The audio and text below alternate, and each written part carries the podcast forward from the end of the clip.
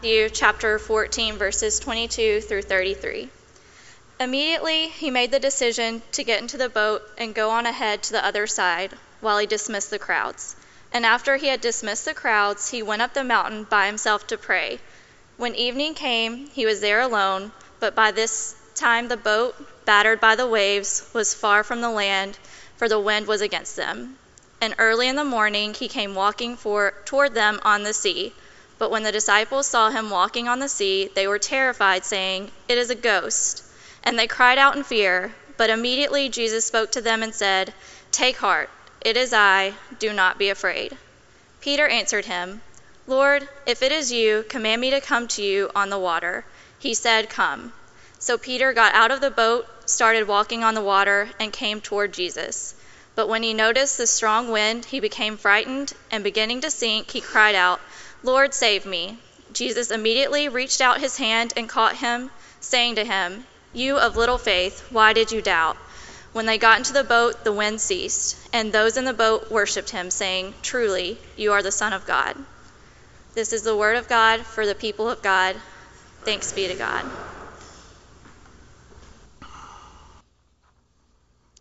Please take out your Bibles.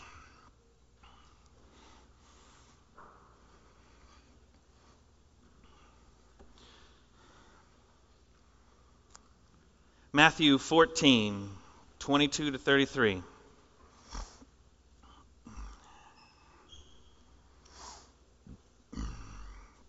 Somebody got a page number on that? What? Page 15 of the New Testament? Thank you. In the New Testament. We're good. Anybody need a Bible? All right. We're going to walk through verse by verse. I'm going to give you a little taste of my schooling that I was at, uh, at Duke. Uh, but as we examine this text this afternoon, I would encourage you to always be asking yourself who is Jesus? Where is Jesus? What is Jesus doing and why? That is the essential question of the Gospels. Who is Jesus? That is what they are there for. So let's dig in. Verse 22. Immediately he made the disciples get into the boat and go on ahead to the other side while he dismissed the crowds immediately. Whatever God has planned is on a timetable.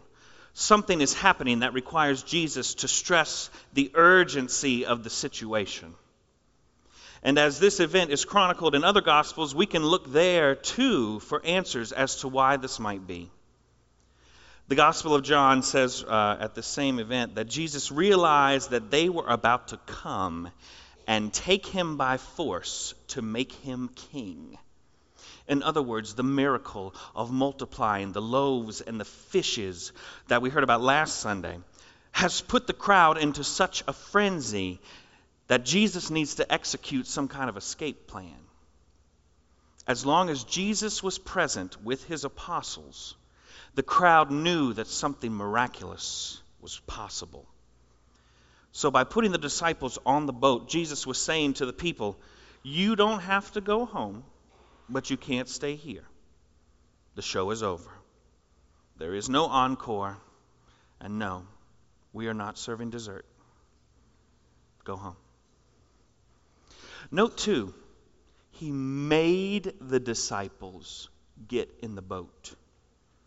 There is no mention of an additional boat to bring Jesus to them. Where were they supposed to go? What was this about? It is doubtful that they wanted to leave Jesus alone with the full force of 5,000 people milling about. But who is Jesus? What is Jesus doing? And why? Verse 23. And after he dismissed the crowds, he went up on the mountain by himself to pray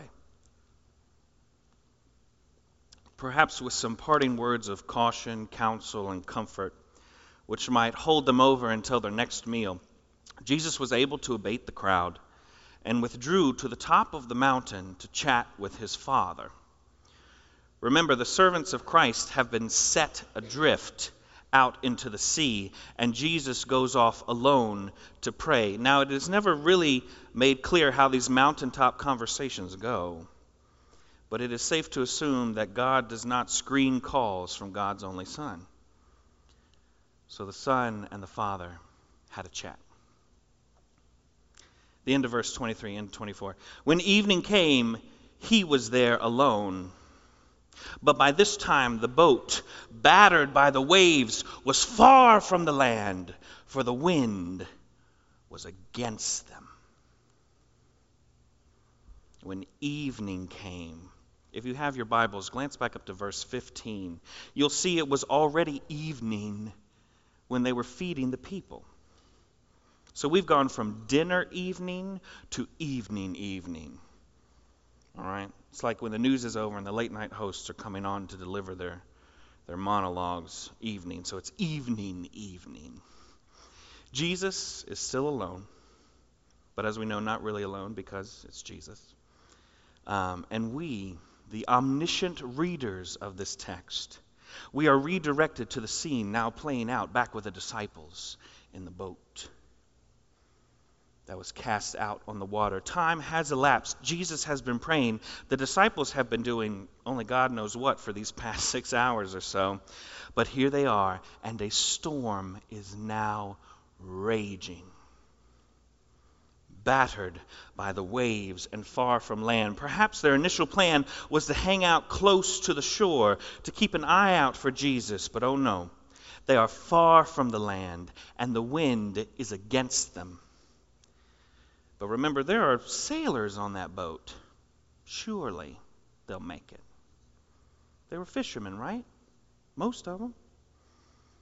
And they were experienced hands at the mast of a sailing vessel. They're sailing on the Sea of Galilee. These are familiar waters. This is their home turf. This was their town, their streets. They followed their fathers into the water from the moment they could walk. This should not have been an issue, but this is recounted to us in this way to specifically demonstrate the extreme situation that the disciples were in. Observe, things were confusing at the beginning, but got worse. We too may set out in fair weather and calm waters but we will meet many storms before we arrive at port. The disciples were doing what Jesus had told them. They were made to do something that they really didn't want to do to begin with. And now here they were in a dire situation that even the most experienced among them were unable to handle. There you go. Hear me, friends. It is not uncommon for the followers of Jesus Christ to be sent out into the streets, I mean, out to sea, when their master foresees a storm. I'll say it again. It is not uncommon for the followers of Jesus Christ to be sent out to sea when their master foresees a storm. It is not uncommon for the servants of Christ to feel set adrift, caught up in the chaos and violence of circumstances that are beyond anything they can control. But our God is God over the storm. Amen? It is not uncommon for God to create situations that allow God to reveal the glory, wonder, majesty, and overwhelming nature of God's deep and abiding love. Amen? When we need to be redirected, corrected, or set on a new path, God may indeed whip up a storm. You can nod in agreement on that. Earlier and back in Matthew 8, they were on a boat just like this. Jesus was asleep at the front. But in this moment, they are alone. From their past experiences, they knew that if Christ were here, he need only speak to the wind and the waves, and all would be calm. They knew that if Jesus had gotten into the boat with them, that his voice would rise up over the crashing waves and wind, Peace, be still. Because the voice that quiets the storm is the same voice that called the very cosmos into existence. They know that if Christ were with them, they would have nothing to fear. But in their eyes, Jesus had abandoned them. And so, without the physical presence of Jesus, they fear they are lost. They think they are going to die, all because they listened to Jesus and they got into the boat. And so there they are the rain, wind, and waves pushing them to their physical and emotional limitations. And this binding fear, this immobilizing terror goes on for hours. And so there we were.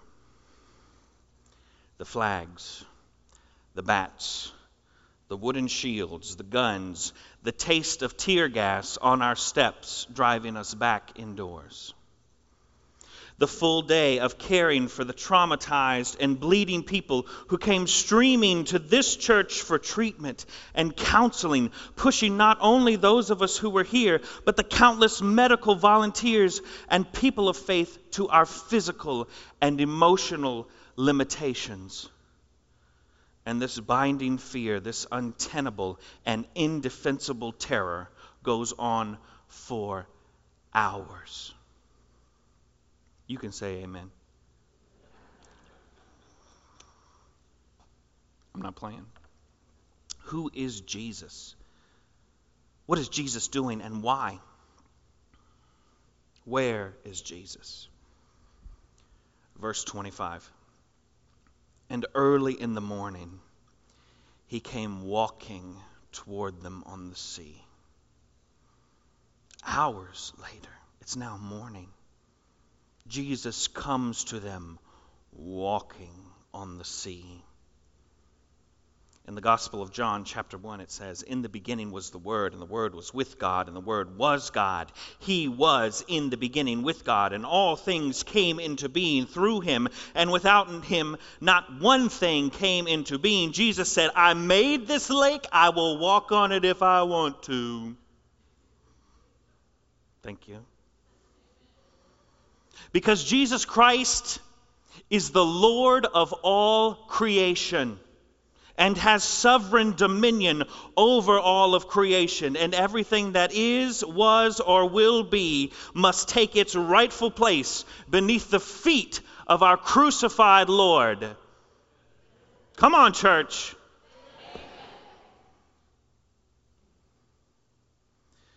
Verses 26 and 27. When the disciples saw him walking on the sea, they were terrified, saying, It is a ghost and they cried out in fear. But immediately, again, Jesus spoke to them and said, Take heart, it is I. Do not be afraid.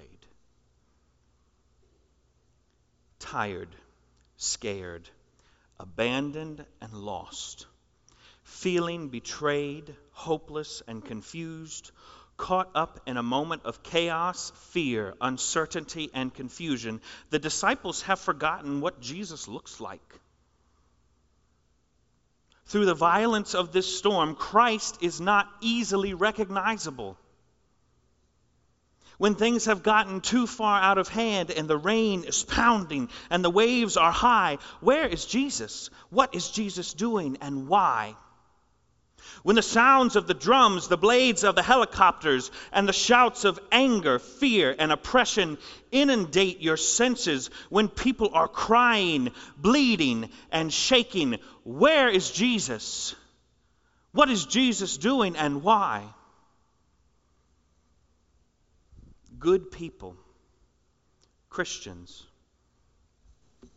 even the disciples, can exhibit perplexing and disquieting fears that arise from mistakes and misapprehensions in their knowledge and understanding of who Christ is.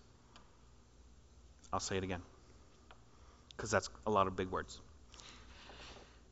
Good people, Christians, even the disciples, can exhibit perplexing and disquieting fears that arise from mistakes and misapprehensions in their knowledge and understanding of who Christ is.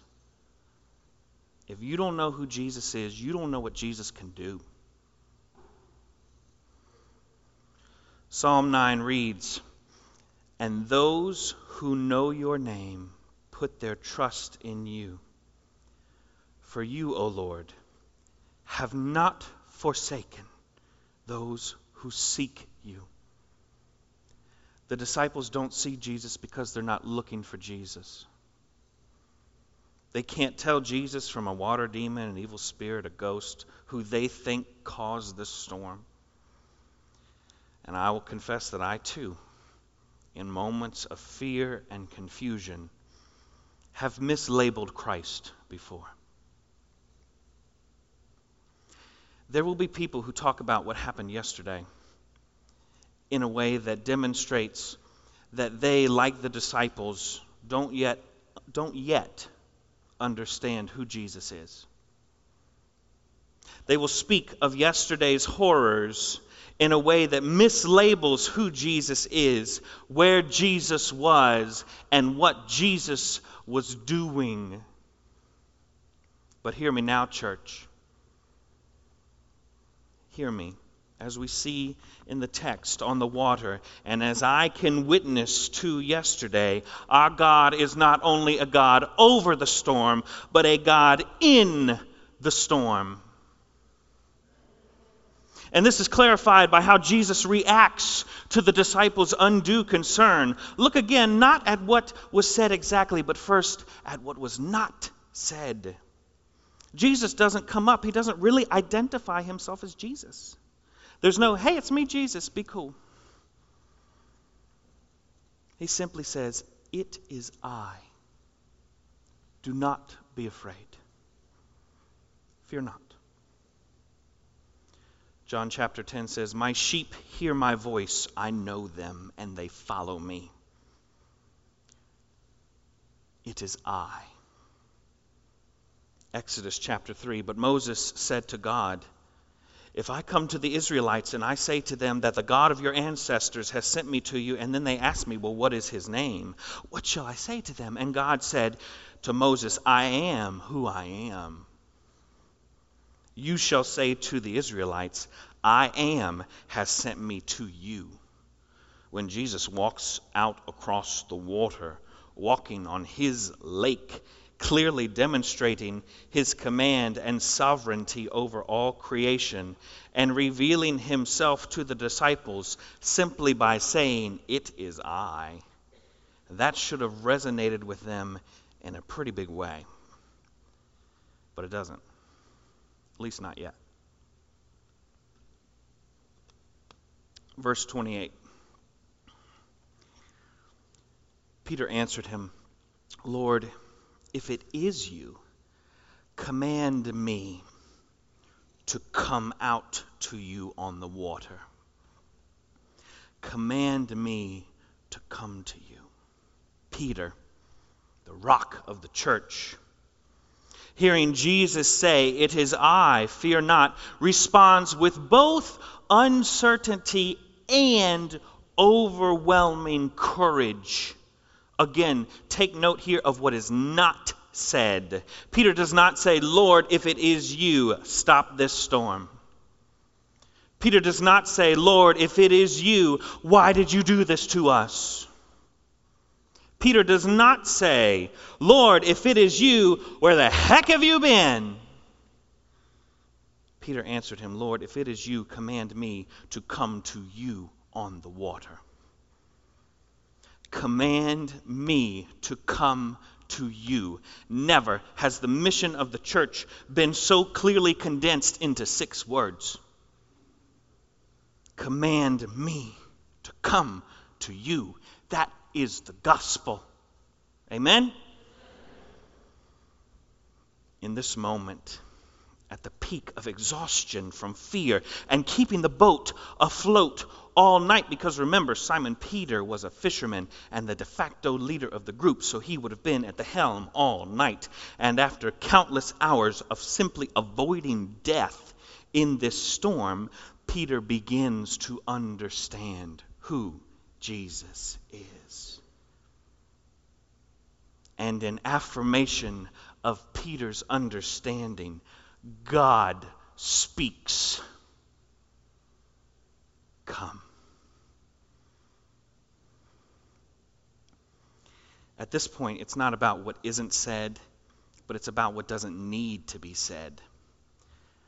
But I'm going to say it anyways, just so we're all on the same page. Oh, I'm going to drink it with the top on. Jesus said, Come. Come to me on the water. Come to me where the waves are high and the water is deep and cold.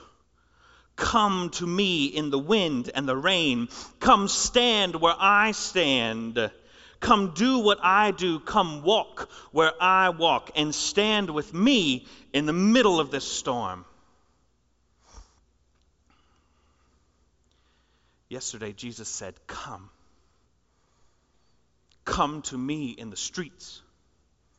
Come to me where the gas stings your lungs. Come to me where people are bleeding. Come to me where the voices of white supremacy, Nazism, and hate fill the air. Come to me where they carry torches.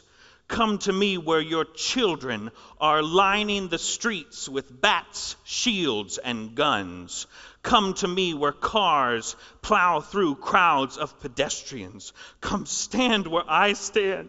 Come do what I do. Come walk where I walk and stand with me in the middle of this storm because wherever two or more are gathered, I will be there. And today, of all days in this city, I need to be everywhere.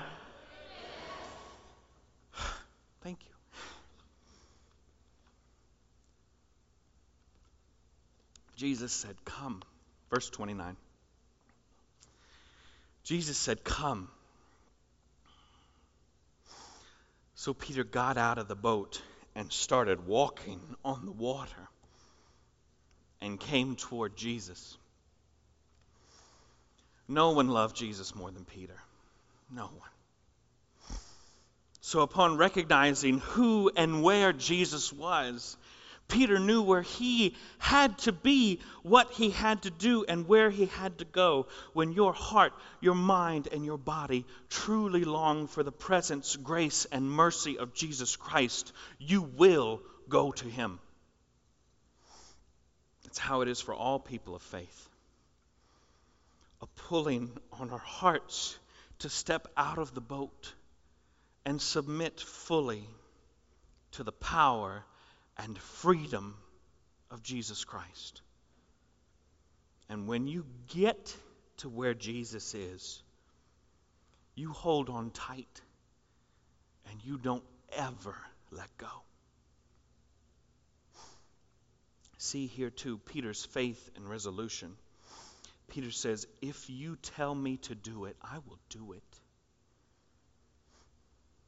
Such is the faith of all the saints the people who ask for God's ultimate will to be done and then actually go out and do it.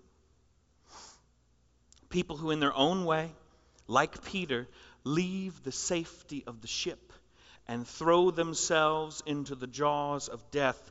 People who choose to despise the threatening waves and demonstrate a strong dependence upon the power and word of Christ what difficulty or danger could really stand before a faith and such zeal as this?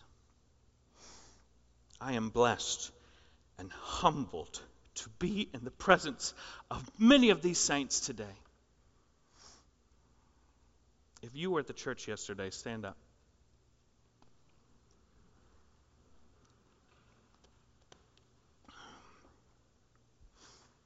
Amen and amen.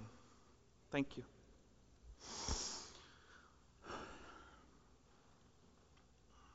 Yesterday, I saw each and every one of those people walk on water.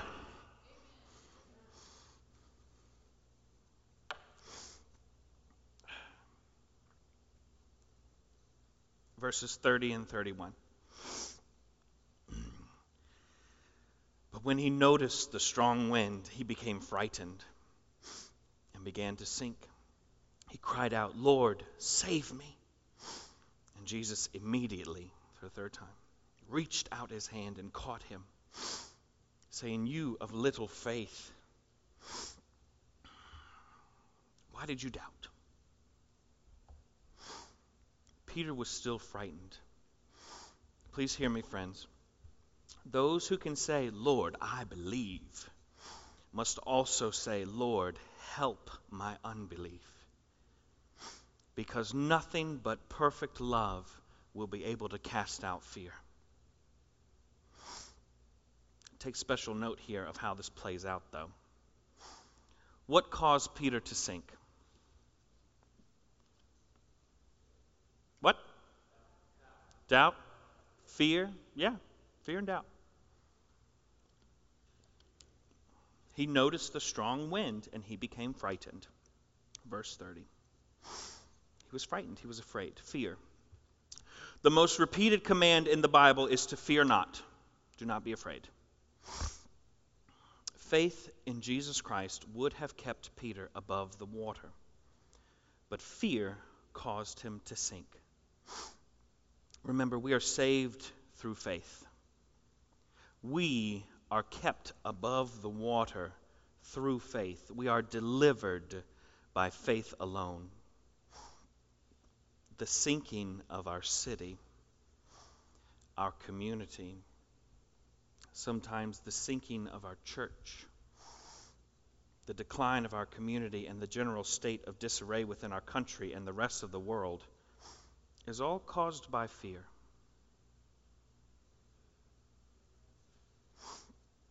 And if we give in to that fear, we too, like Peter, shall sink. We will sink. Can you see people sinking? Do you know people that are sinking? Can you see our city sinking? Our church? Our country? Remember, Jesus had told them, It is I. Do not be afraid. That is a command.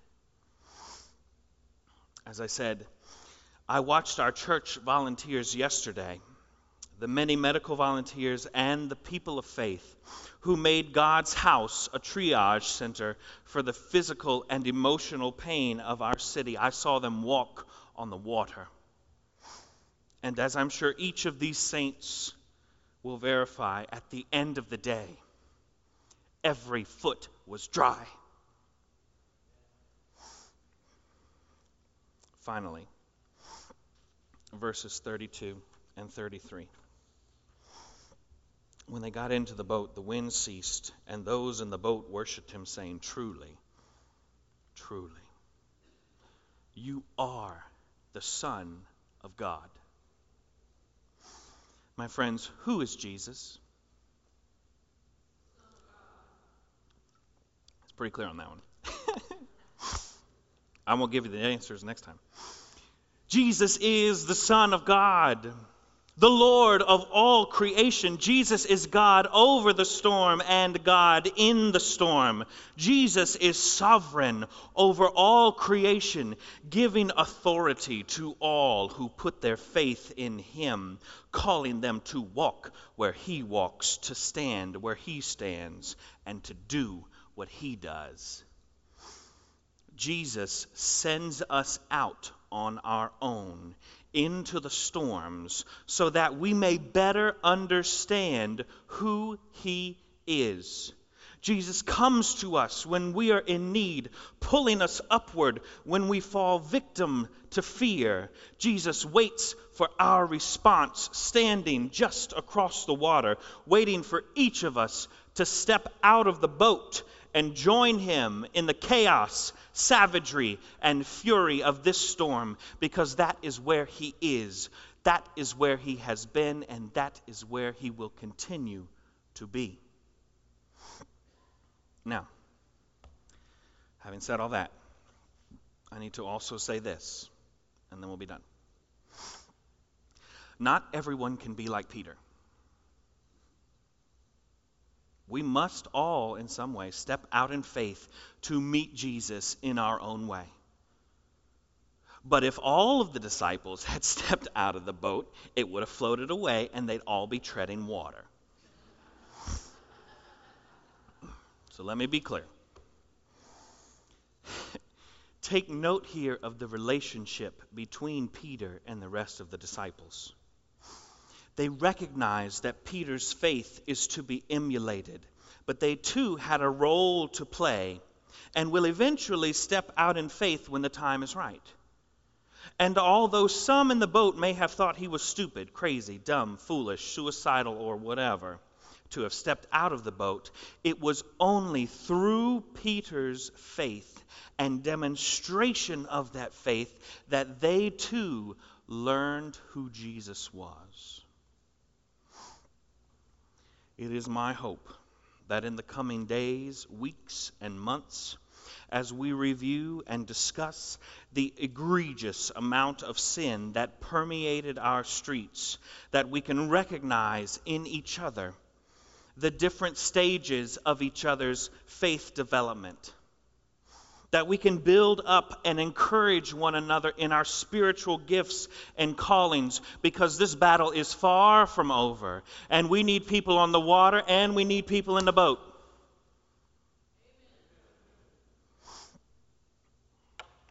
Hear me.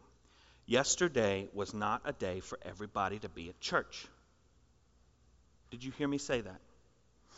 Yesterday was not a day for everyone to be at church. If you stayed home and prayed, good.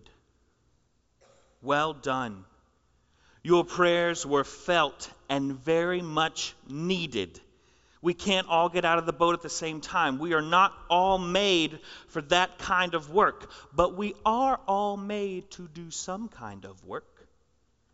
And prayer is the highest level of work, as demonstrated by Jesus Christ. Where did Jesus go? See, I didn't have to give you that when you knew it. Prayer can take on many forms. And the people who were here yesterday exemplified that prayerfully discerning their tasks and positions, each of them responding to the Spirit in their own way, with each of them in a constant posture of prayer while simultaneously walking across the water to Jesus on their own sea.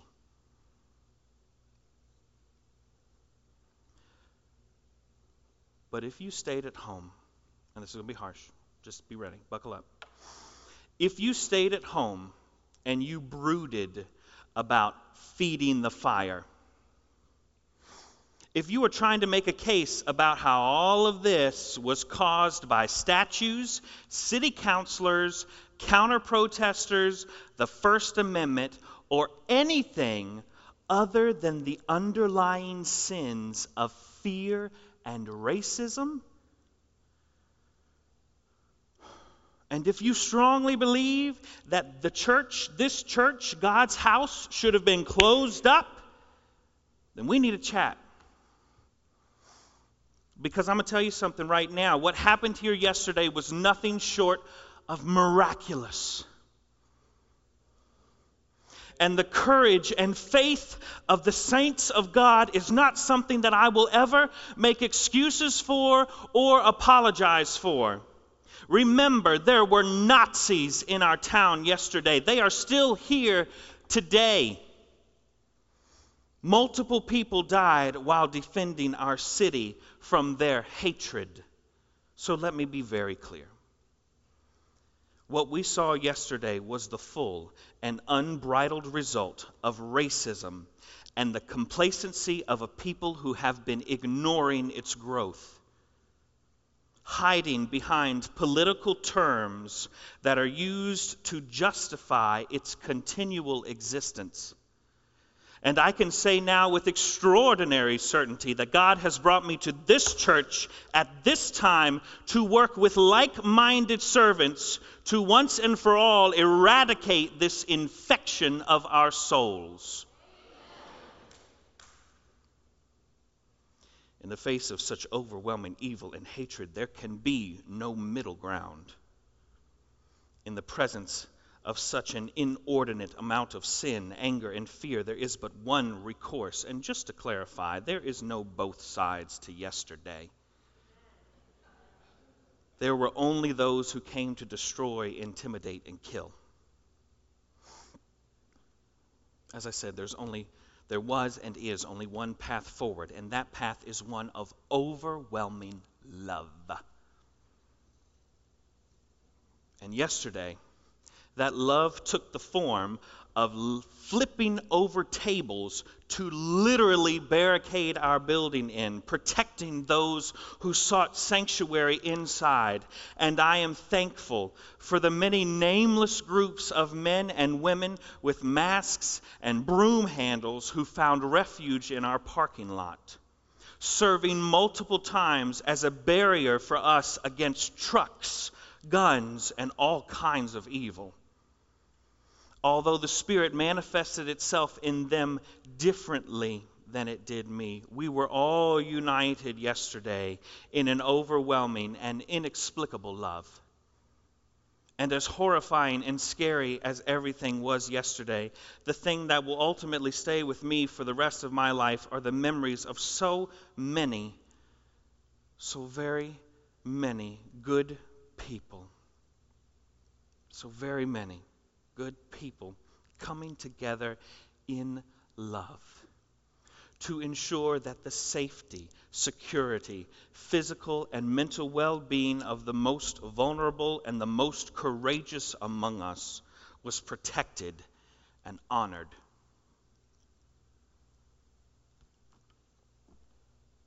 God is good. And on that day, the day when Nazis and white supremacists came to our town with their guns, cars, bats, and pepper spray. The work of God's people was also good because so many people asked for God's ultimate will to be done and then actually went out and did it.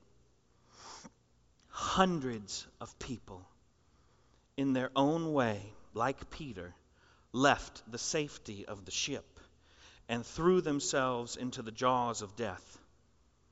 They chose to despise the threatening waves and demonstrated a strong dependence upon the power and word of Christ. And I am blessed and humbled to have served alongside so many amazing people who were literally responsible for the lives and well being of countless victims. And though we may now think ourselves safe, we are not. And neither are the most vulnerable places of our city, even tonight. Do not be out after dark. In the days and weeks to come, this virus will continue to consume not only Charlottesville, but other places as well. And if the events of yesterday really surprised you, you haven't been paying attention you haven't been looking for Jesus. It is my hope and prayer that as we regroup from this storm, that we keep our eyes open with the full knowledge that Jesus is God over the storm, God in the storm, that Jesus is sovereign over all creation giving authority to those who put their faith in Him, calling them to walk where He walks, to stand where He stands, and to do what He does. Amen. I'm going to sing another song.